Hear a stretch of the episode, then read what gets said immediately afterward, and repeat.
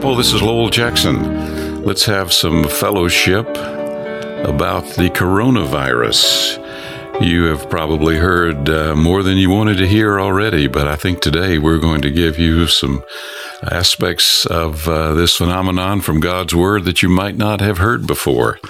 Uh, I'll just remind you of what we said before about the little song there that the college kids were singing from Nehemiah chapter 810. God's people were not in a happy spot. It was not a happy environment. Uh, they were in a war zone. Uh, they had vicious enemies trying to annihilate them. And uh, the prophet was reminding them that the joy of the Lord is their strength. So we can uh, we can p- pick up from that. Uh, let's uh, remind you of some things you've already heard and get on to some things you haven't already heard. Um, I hope that um, we can share some verses with you. We're probably going to go a little faster than I would like to go, but I'd like for you to be ready to write down some of these verses, of course, if you're not driving, um, and uh, review them later and also share them with friends who need to hear the perspective that we want to bring to you today. Uh, last I heard, the about 150,000 cases of uh, this coronavirus, about 100 nations, thousands have already died, and it's uh, affecting um, millions and millions of dollars, probably getting up into billions with things that you never thought would shut down, like universities and Disney and NAA, NCAA, uh, NBA, the NHL, Major League Baseball. Um, tra- travelers, as you know, have been banned. Um, there's staggering power from a, a, little germ that apparently is uh, invisible and we can't uh, see it. Stock markets are uh, erratic. I think uh, this is not an official announcement, but I think I heard that McDonald's was closing their dining rooms. Uh, billion dollar casinos in uh, Las Vegas, many churches, uh, Broadway, the bars are closing. So, how do Christians uh, respond in a time like this and uh, get perspective from what is going on and um, open up the Bible? Let the Bible interpret the Bible, as we have said before. How do we get understanding? How do we make sense of this? That's what we're going to try to do. So I hope you will uh, call a friend if the Lord impresses you that uh, a friend and a contact of yours is troubled, because we're going to open up the Bible and uh, share some verses and see uh, if we can get uh, the heavenly view of what's going on on planet Earth. So again, I'd encourage you to write down uh, some of these verses. Um, the Lord is not surprised by what is happening. Uh, he still rules every molecule in the universe. And uh, he already told us uh, that this was going to happen. He has told us the things that will go on between his first coming and his second coming. And he did so uh, in Luke chapter 21 in response to uh, a question. Uh, the verse says that uh, they questioned him, saying, Teacher, when therefore will these things be? And what will be the signs when these things are about to take place? Now, the, the signs that the Lord answered this question with are pretty most of them pretty well known. You probably guess things like earthquakes, uh, but I think we've probably gotten numb to that sign. Uh, if you hear of an earthquake in California, it's ho hum, there's another one. Um, and by the way, I think they're having earthquakes now in places that never had them before, like the Midwest and in Tennessee, even. Uh, but that's not the point of today's fellowship. What is probably overlooked is a few verses down uh, from that verse 7 in Matthew, excuse me, again, we're in Luke chapter 21.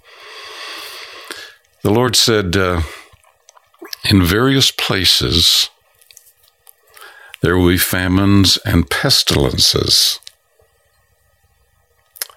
Have you ever heard anybody talk about pestilences? Have you ever heard a Bible study or a sermon that brought out what pestilence is? Well, I must confess, I had to look it up in the dictionary. Um, and here's what the dictionary says is a pestilence. Again, something that the Lord said we should expect between his first coming and his second coming. According to the dictionary, a pestilence is a deadly epidemic disease. A deadly epidemic disease. And I'm getting uh, this again from verse 11 of Luke chapter 21. So the Lord told us what to expect.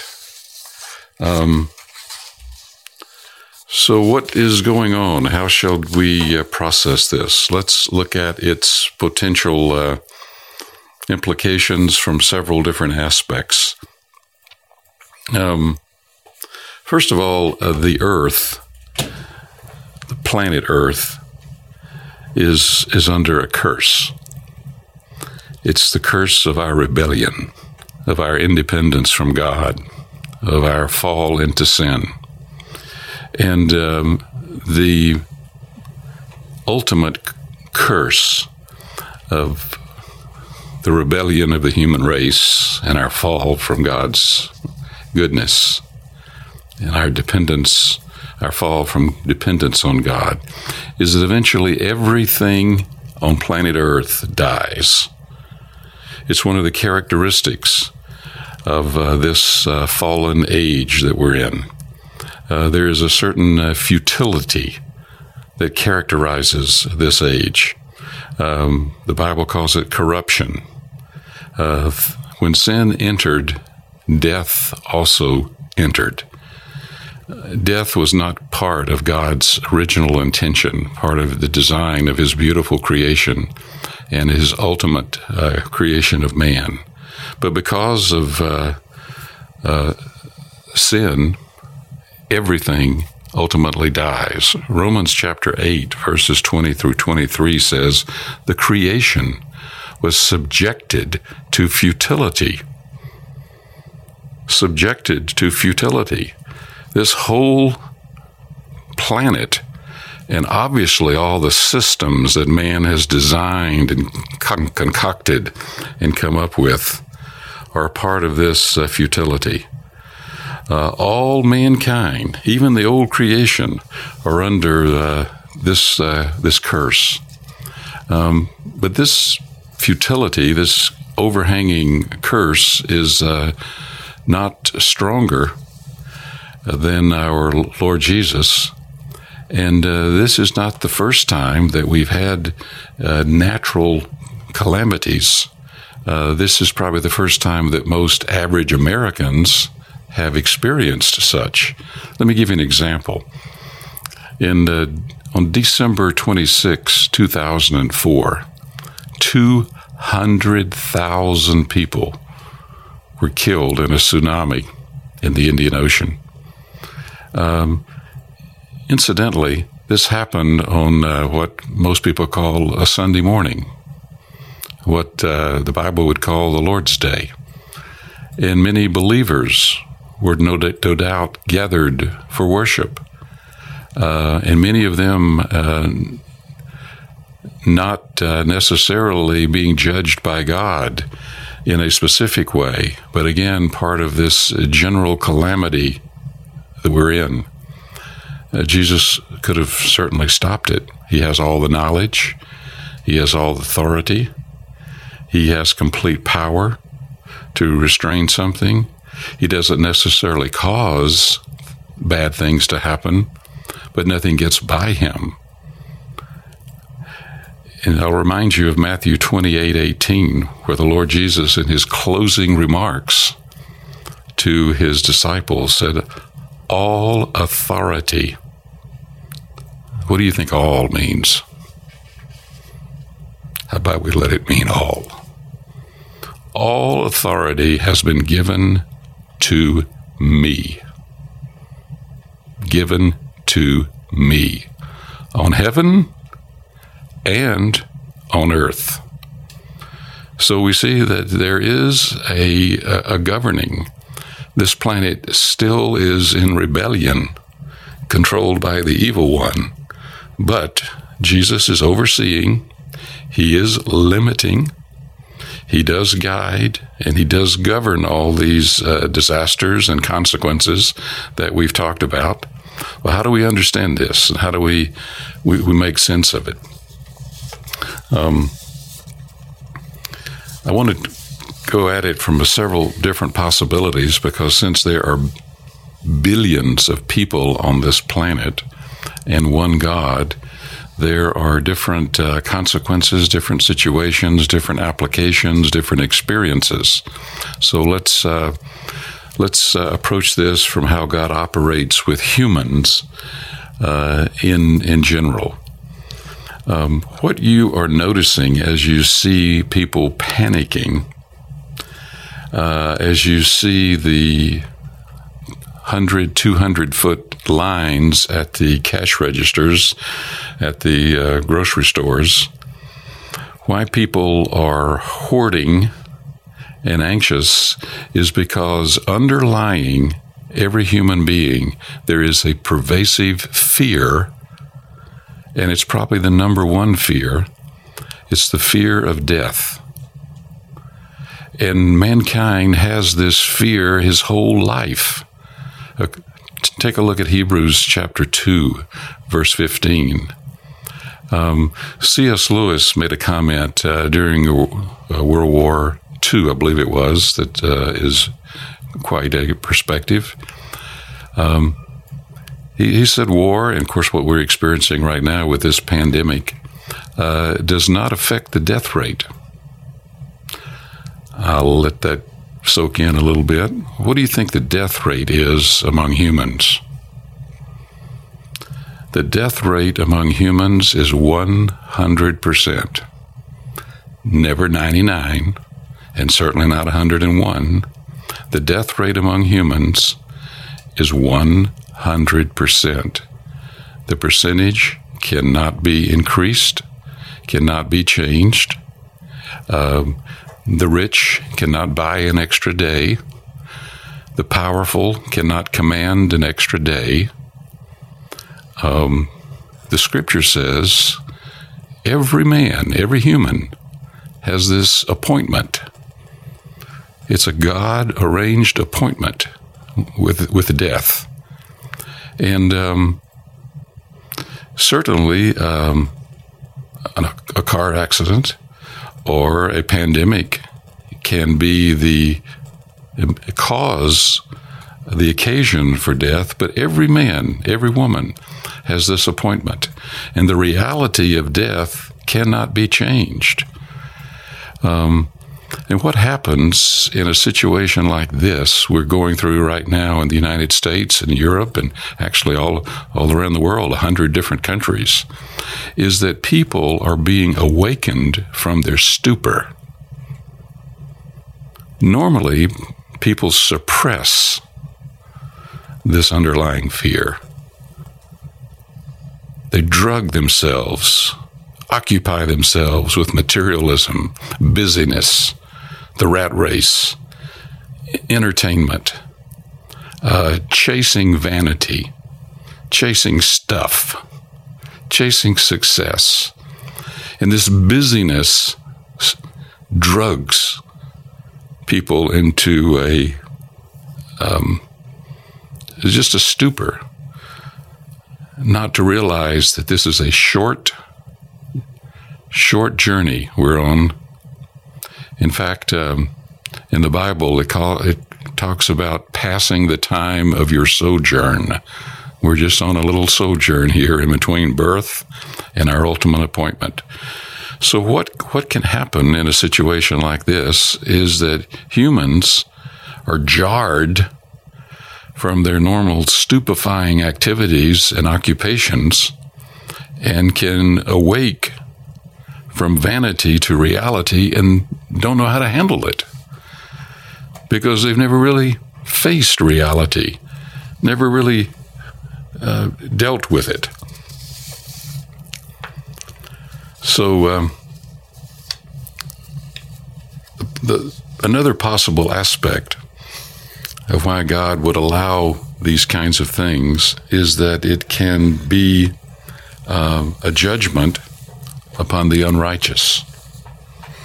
I don't know if this is going to be true, but you might want to pay attention and see what parts of the world have the biggest problems and see if there's any relationship between uh, those particular places and other places that uh, may uh, have a better reflection of how God wanted man to live his or her life.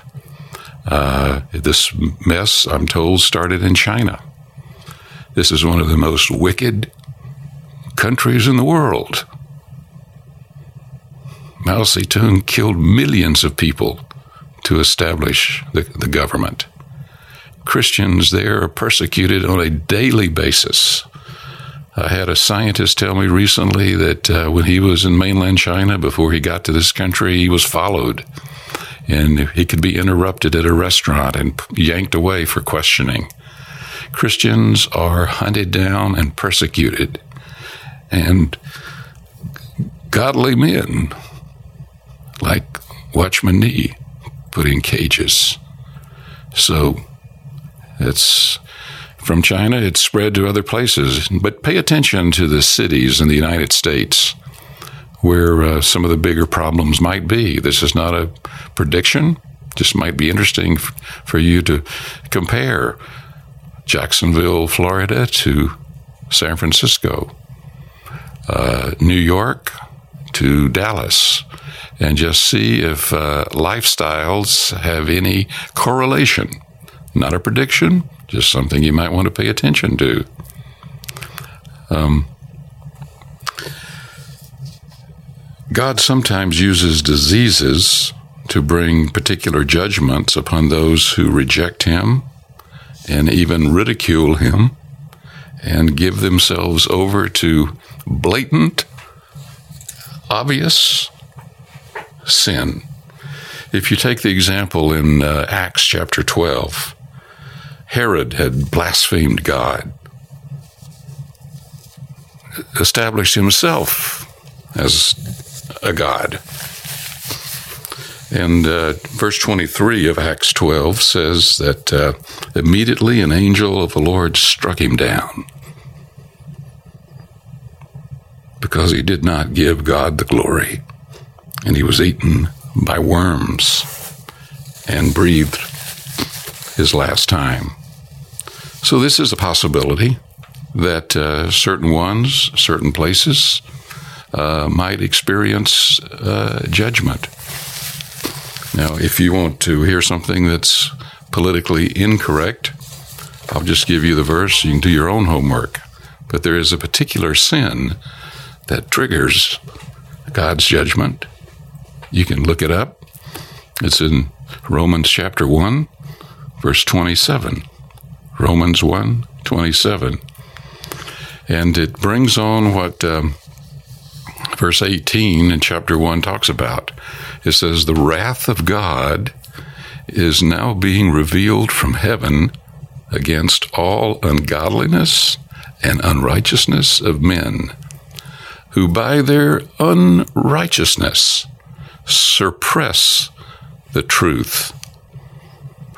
If you can think of all the characteristics of American life, much of those characteristics suppress the truth.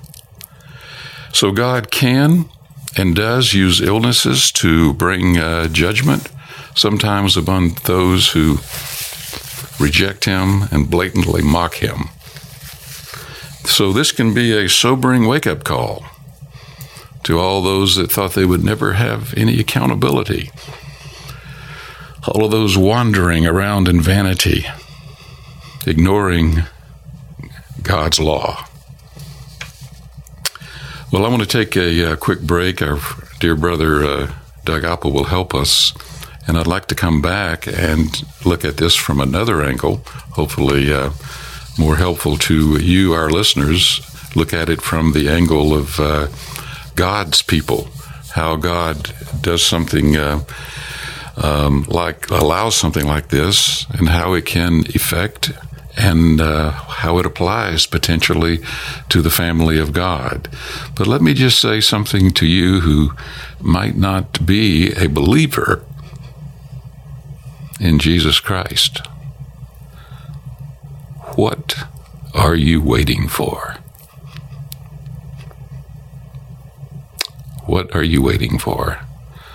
Hopefully, these activities have sobered you to realize that you need to be dependent on the God of Abraham, Isaac, and Jacob, revealed in the person of Jesus Christ.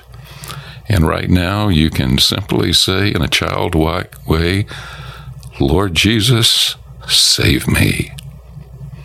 And He would like to do that because this period of time actually is an age of mercy, an age of grace. We'll have some good news here on this break, and we'll come back and look at this from a different angle.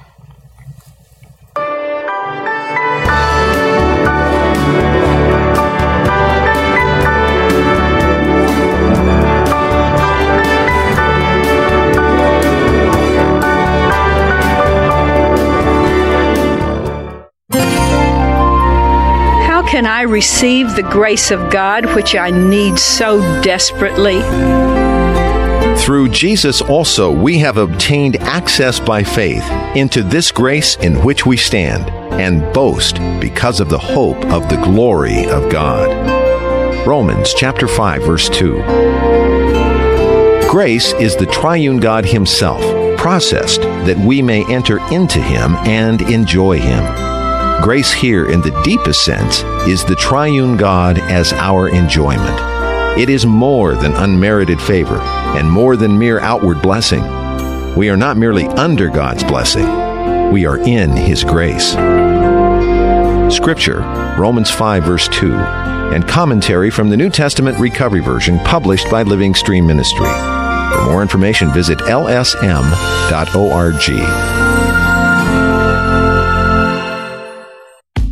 Hi, my name is Danielle and I'm an educational psychologist. I've recently moved from Los Angeles to Tallahassee with my husband, not knowing anybody here and leaving my family in Los Angeles. But praise the Lord, I have a family here in the church. I've really enjoyed meeting in the homes with believers like in Acts 2:46 and day by day continuing steadfastly with one accord in the temple and breaking bread from house to house, they partook of their food with exultation and simplicity of heart.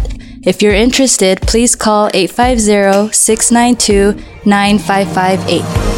Hi, my name is Penny, and one of the highlights of my week is getting together with other ladies in the Tallahassee area to pray. And if this is something you would be interested in, you are welcome to join us for prayer. It's every week here in Tallahassee. Just leave a message at 850 692 9558. We look forward to hearing from you.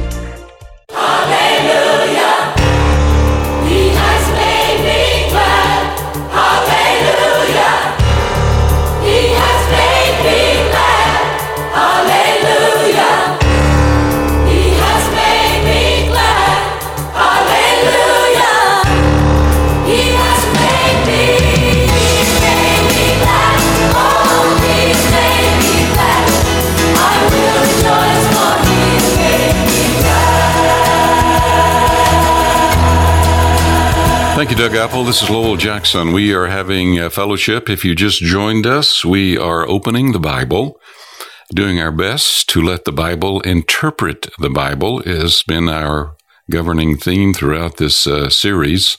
And today in particular, we're trying to open the Bible, open our minds, open our spirit, open our heart.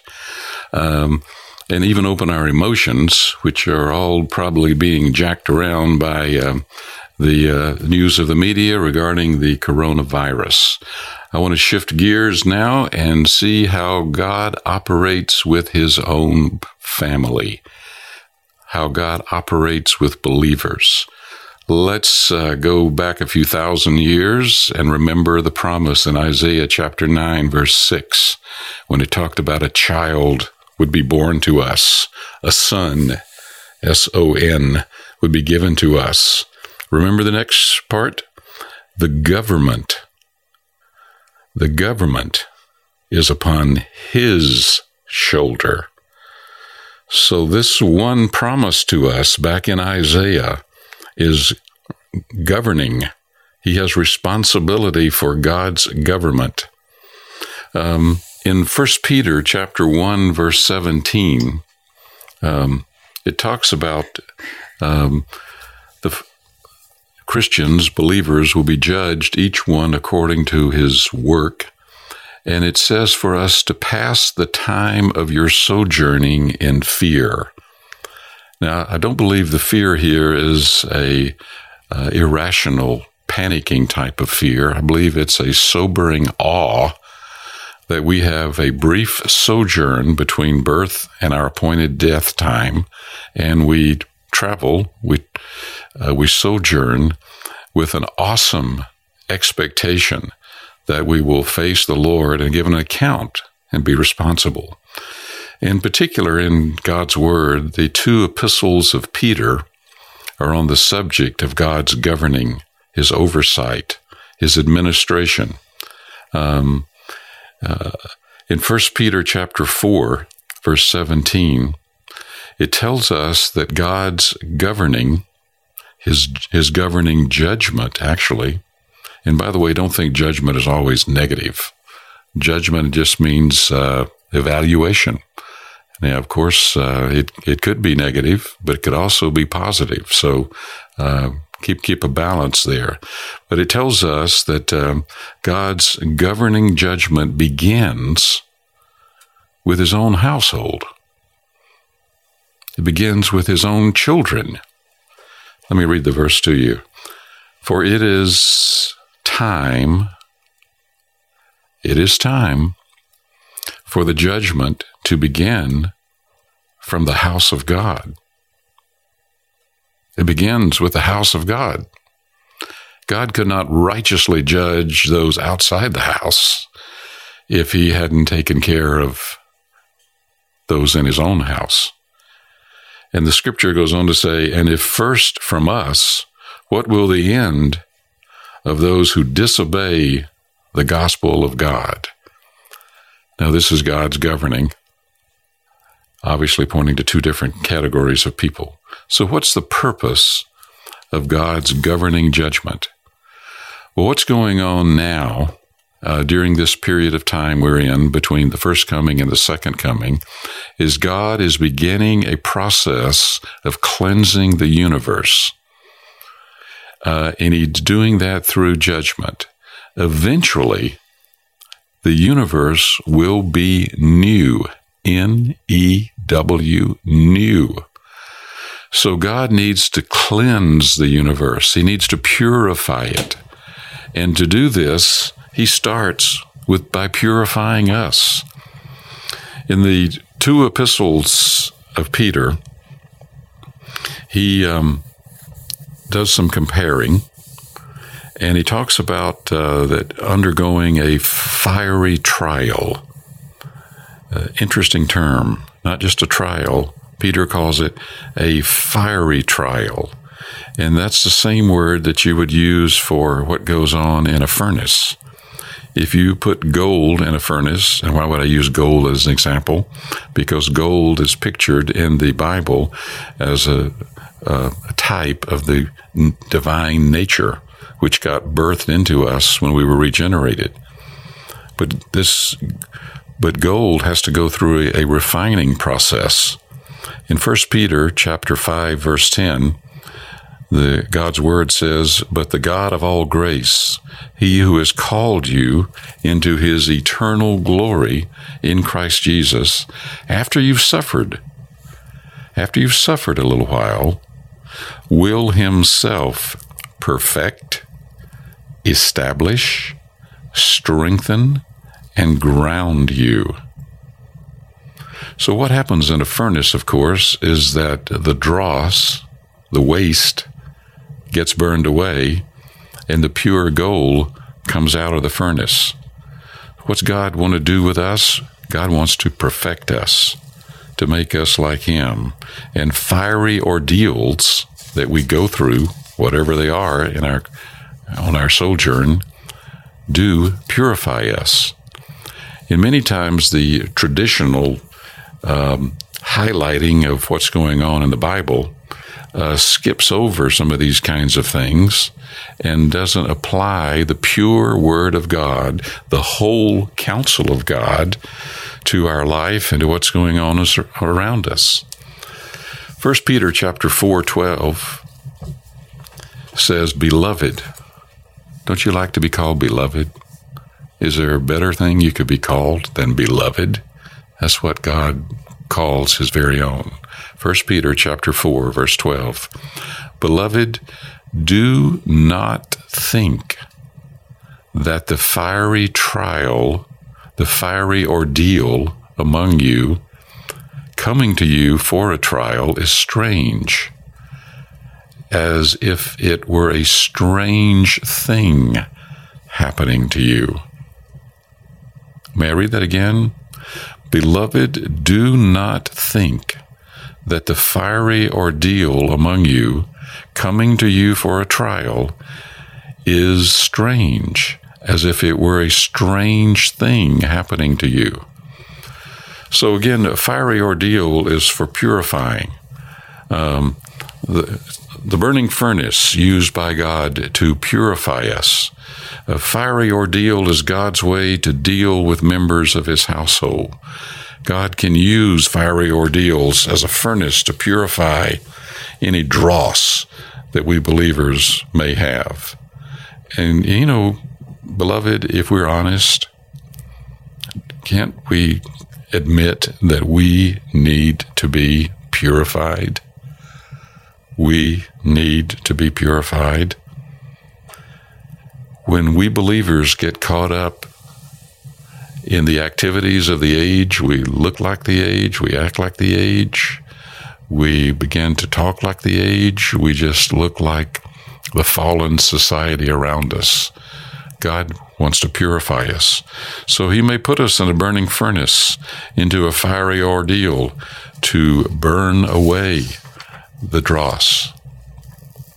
You uh, know the verse in Hebrews chapter 12, verse 6 that says, For whom the Lord loves, he disciplines. He scourges every son whom he receives. So God's judgment with us is carried out in the environment that he allows, perhaps even arranges in his sovereignty. And what can happen with believers when this gets our attention is that we can seek the Lord in a different, uh, different and maybe much deeper way. Wonderful advice for us believers in a time like this is uh, Peter's word in chapter 5, verses 6 through 8. It gives us three things we can do. We need to do these three things. First, he says to humble yourself, not in some kind of natural, whipped up humility, but he says, Humble yourselves under the mighty hand of God, under God's mighty hand. And we realize this is a powerful governing hand. And uh, we need to honor, respect, and come under this mighty hand.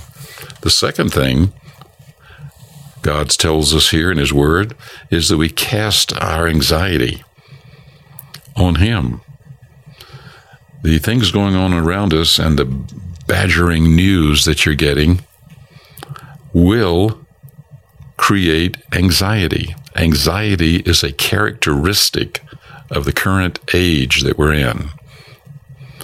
And the word says that we're to cast it. That means throw it away, throw it off, throw it, throw it off your shoulders and cast it on Him. Lord, I reject this anxiety because I've got the big picture. I have you. And the third thing Peter tells us to do in chapter 5, again, verses 6 through 8, is to be sober. Be sober and watch. So, as believers, we don't need to uh, worry or be anxious, but we do need to open ourselves in a deeper way to the Lord. The Lord's love for us is a perfecting love, not a spoiling love. because God is wise, He doesn't spoil His children. He, he disciplines us for the purpose of perfecting us. And even Moses, one of the standout leaders throughout the history of God's people, was disciplined by God. So God is a loving God. We hear that quite often. But his love is a perfecting love, not a spoiling love for his children. Look at uh, another verse here in Peter, because um, he was writing to believers who were certainly going through a fiery ordeal. He says in his second epistle, chapter 3, and verse 13, that um, we are expecting new heavens and a new earth in which righteousness dwells. So, the, in the new heavens and the new earth, righteousness will be the characteristic, not the exception. And God wants His people now to begin uh, the process of preparing for the new heaven and the new earth. In Hebrews chapter 12, verse 10, God's word says he disciplines for what is profitable. So, when we're going through some kind of discipline, if we are affected in any way by what's going on around us, we need to make sure we are getting profit from it, uh, gaining, gaining more of God and dropping more of the dross and the vanity. Let's get back to the verse. He disciplines for what is profitable, that we might partake of his holiness. 1 Peter chapter 1 verses uh, 15 to 16 uh, say that according to the Holy One who called you, you yourselves also be holy in all your manner of life. Because it is written, You shall be holy, because I am holy.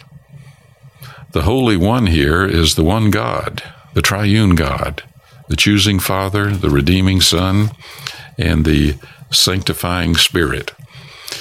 We become holy through the sanctification of the Spirit that's based on and starts with regeneration, and it brings the holy nature of God into us, and it should issue in a holy life, a holy living. The, the Father, God the Father, has regenerated us to produce a holy family. That's a holy Father with holy children. He begot us with his life inwardly so that we would have his holy nature. And he disciplines us outwardly so that we might partake of his holiness in our manner of life. And when we believers realize that we are not expressing God. We are not an expression of this holy God. Doesn't mean we're weird or religious. It just means we're righteous in our dealings. If we are not doing this, there is the wonderful promise to us believers in 1 John chapter 1 verse 9 of how faithful God is if we will just confess our sins. Just be honest. Confess our sins. If we will do that, He's faithful and He's righteous to forgive us our sins and to cleanse us from all unrighteousness.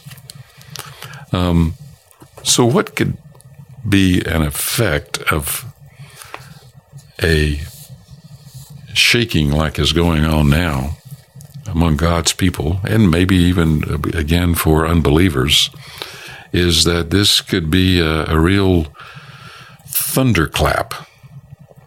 You know, I'm told uh, that thunder won't hurt you. I'm not sure about that.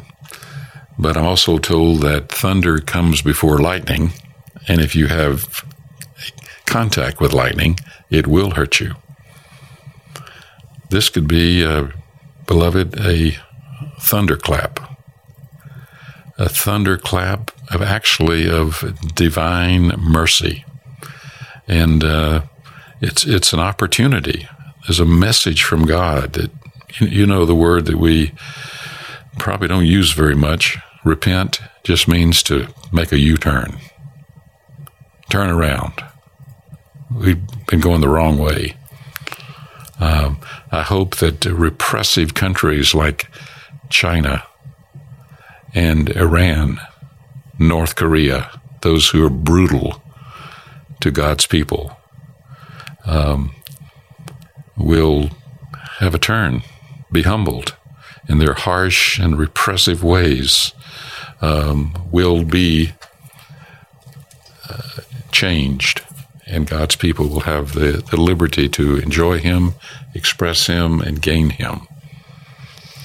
If you just joined us, we are having some fellowship with an open Bible regarding what is going on in the world um, with the uh, coronavirus.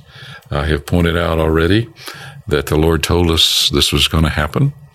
He told us in Luke chapter 21, verse 11, that there will be between the first coming and the second coming pestilences, which uh, are described as a uh, deadly epidemic by the dictionary. Um, so this should be no surprise to us believers, but it certainly could be profitable for us. Um, even though God doesn't cause the bad things that happen, He does allow them. Uh, has to pass through His His governing throne, His oversight administration. Um, and we know from Romans 8:28 that he can cause even bad things to work for good. Uh, doesn't fit our logic too well, um, but he can cause bad things to have good results. When during times like this, the believers need to be the, the salt, the light, affecting the, the taste and affecting the, the seeing and it can reorient the worldly believers and bring perspective uh, to vanity and bring us to what is reality. And you'll also find, I think, there's going to be some unprecedented openness uh, to the gospel. Um, it says in Luke chapter 21, a few verses further on down, in verse 13, it says that uh, for you, and this is us. The Lord's talking to his disciples about all of these things that are going to happen, like famines and pestilences and earthquakes. And it says it will turn out to you, in verse 13, it will turn out to you for a testimony. This is the time, beloved, for the testimony, the faithful testimony to come forth. Um, so this can be a catalyst that forces us to uh, move in a, in a different direction, uh, forces us to uh, refocus. In uh, Romans chapter 5, verses 3 through 5, the apostle says, We rejoice in hope of the glory of God. More than that, more than that, what could be better than hoping to be in the glory of God? He says, More than that we rejoice in our sufferings, knowing that suffering produces endurance. And endurance produces character. And character produces hope. And hope does not put us to shame because God's love has been poured into our hearts through the Holy Spirit who has been given to us. So for some, when they're going through a suffering, it causes uh, rebellion and anger and crushing of hope instead of bolstering it. Well, what's the difference? Um, well, we, to, in order to find hope when there's some suffering going on, and I don't know about you, but I don't know of too many Americans that are actually suffering right now. Let's call it inconvenience. We're bunkered in our homes um, stocked up with plenty of m- plenty of food in most cases. Uh, not exactly a suffering. Let's call it an inconvenience. But uh, to find hope, um, our hope is not in the situation will turn out in a certain way and have a happy ending, or that God will give us exactly what we want out of something, but rather that God will always do what is best for His purpose and for His people. It's, it's a living hope in a person who loves us and is accessible to us. It's a, not in a hope of a particular outcome that uh, we envision or think should happen. Um, what uh, the apostle used the fiery ordeal analogy, and we discussed that as a refining fire, because something like this can be an opportunity for us to grow because we drop a lot of things that are not important. And uh, this can produce a, a, living hope in us. These are uh, times that, that test really what we're made out of. You know, the Apostle Paul almost died multiple times. He, he almost died, either from things that were going on or things that he was inflicted with. But he was able to say, For me to live is Christ and to die is gain. So, what all of these sufferings and calamities that Paul went through reduced him down to, he could say, I'm very simple. For me to live is Christ. It's a person. I've dropped all the other stuff, all the other non important things. For me to live is Christ, and to die is even gain. So, in times like these, we believers can bring a, a totally different perspective to the situation. Um, you will never, you will find that people are open now to your sharing, to your testimony that were too busy before. Now they're bored or they're ODing on frightening news, and you have good news. The Bible says in Ephesians 2, chapter 10, that God has prepared good works for us. Good works for us. Others are consumed by fear, others are paralyzed, and it's time for uh, believers to have a testimony uh, of a, of a different news. Christians uh, need to move forward. Uh, our fearful neighborhoods and cities need to be filled with the name of Jesus. You'll find that your relatives, your friends, your coworkers, um, your contacts are more open than ever to hearing something that is good news good news, the name of Jesus. The gospel is usually drowned out by all the uh, affluence and busyness and distracting things. Um, but it's, it's in times like this that Christians can make a real difference. In London, a couple centuries ago, they were going through a, a cholera outbreak.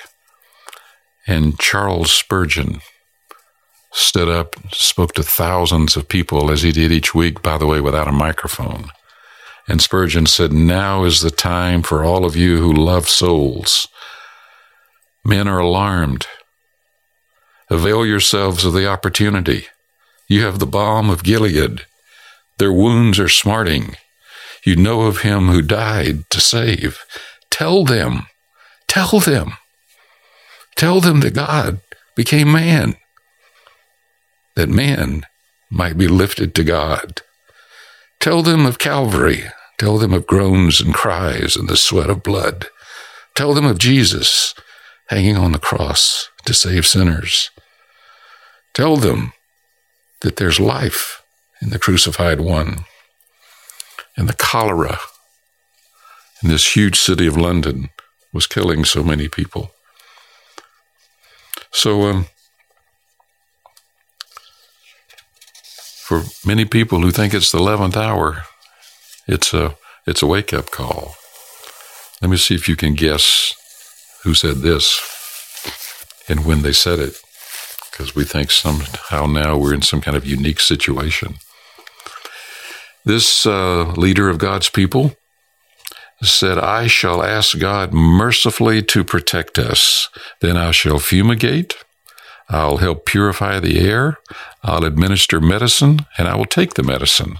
I'll avoid places and persons where my presence is not needed in order not to become contaminated and thus bring inf- inflection, infection, and pollute others and so cause their death as a result of my negligence. If God should wish to take me, he will surely find me. And I've done what he's expected of me. So I'm not responsible for either my own death or the death of others. If my neighbor needs me, however, I will I shall not avoid the place or the person, but will go freely, as I stated above.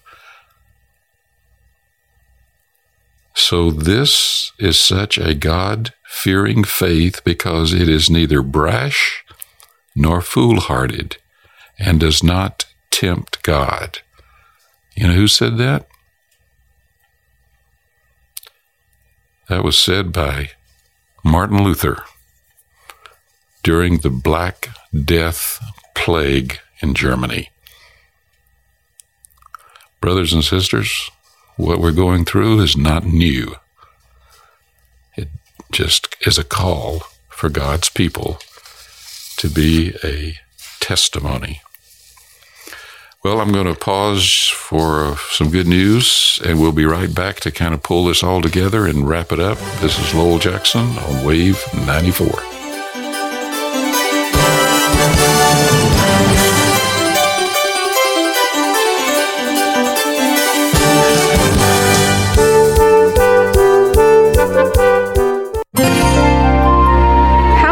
Forgive someone who has hurt me so badly?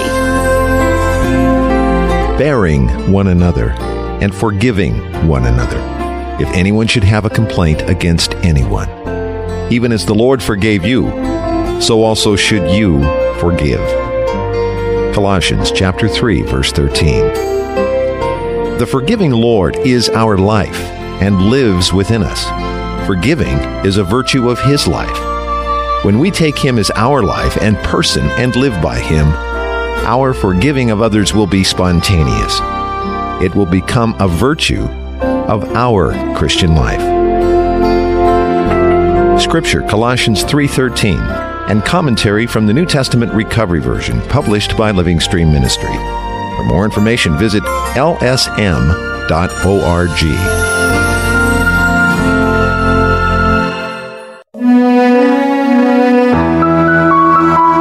received a recovery version for the first time my freshman year in college. Since that time, I have really enjoyed reading it, especially the outlines for each book and the cross references. When reading these outlines for each book of the Bible, I have begun to realize that the Bible isn't a disjointed series of records, but instead, it is a comprehensive unit, a complete book, and it conveys God's thought from beginning to end. Reading through these outlines and the cross references is to me what Paul spoke of to Timothy about cutting straight the word of the truth. To receive your free copy of the recovery version, call Bibles for America at 1 888 551 0102. That number again is 1 888 551 0102.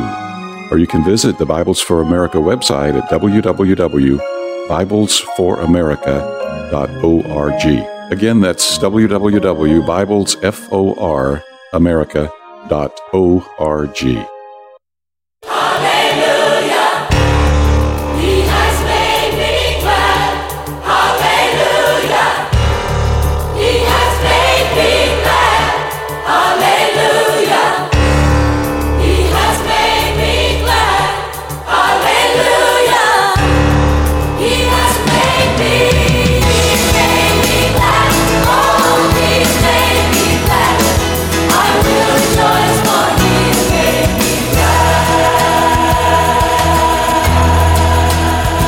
Thank you, Doug Apple. This is Lowell Jackson. We are having a fellowship uh, regarding the uh, current phenomenon going on on planet Earth, affecting, uh, I'm told, about 100 countries and causing unprecedented uh, shutdowns and interruptions of so called normal life. Um, we, if you just joined us, just jumping in your car on the way home, where we've set this up with uh, a uh, heads up that the Lord gave us in Luke chapter 21, verse 11, when he answered the question he was asked in verse 7 What are the signs that are going to take place before your return? Most people are pretty much uh, familiar with uh, things like wars. We're still having a few of those, right? Uh, don't seem to be able to shake that pattern. Uh, and earthquakes. But not too much attention, at least in my awareness, has been paid to one of the things he said was coming uh, in verse 11 that uh, there would be pestilences. That's not a very commonly used word in my circles. I looked it up in the dictionary, and pestilence means deadly epidemic disease. Deadly epidemic disease. Um, this is right out of Luke chapter 21. And we've um, also been uh, sharing, if you just joined us, some of the uh, uh, multiple things that something like this could accomplish that would actually uh, uh, be be actually turn turn for good, as Romans eight twenty eight says. And one of the things uh, the Lord said when He concluded this list of things to look for and expect is in verse thirteen. He said, "This, meaning these things, these signs, these things you should expect, will turn out to you, yes, to you." Will turn out to you a testimony. And beloved, the world needs uh, a testimony right now. Uh, we also talked about that uh, things like this can be a judgment on the unrighteous. Um, it can be a consequence of our independence, our rebellion, effects of the fall. Um, it can be a perfecting and a refining of God's children. And it can be a real sobering to wake us all up to the futility of this age. And for believers, it's an unprecedented opportunity uh, for us to share good news, perspective. Um, the foundations most people have are shaking. They need a good word. Uh, your friends, your relatives, your coworkers, your neighbors. And it's time for what the Bible calls to redeem the time use this time, save this time. You're going to have some more time at home. I suggest you use it constructively. Go to bfa.org. That stands for Bibles for America.org. They'll send you some of the best Christian books ever published. This is Lowell Jackson on Wave 94.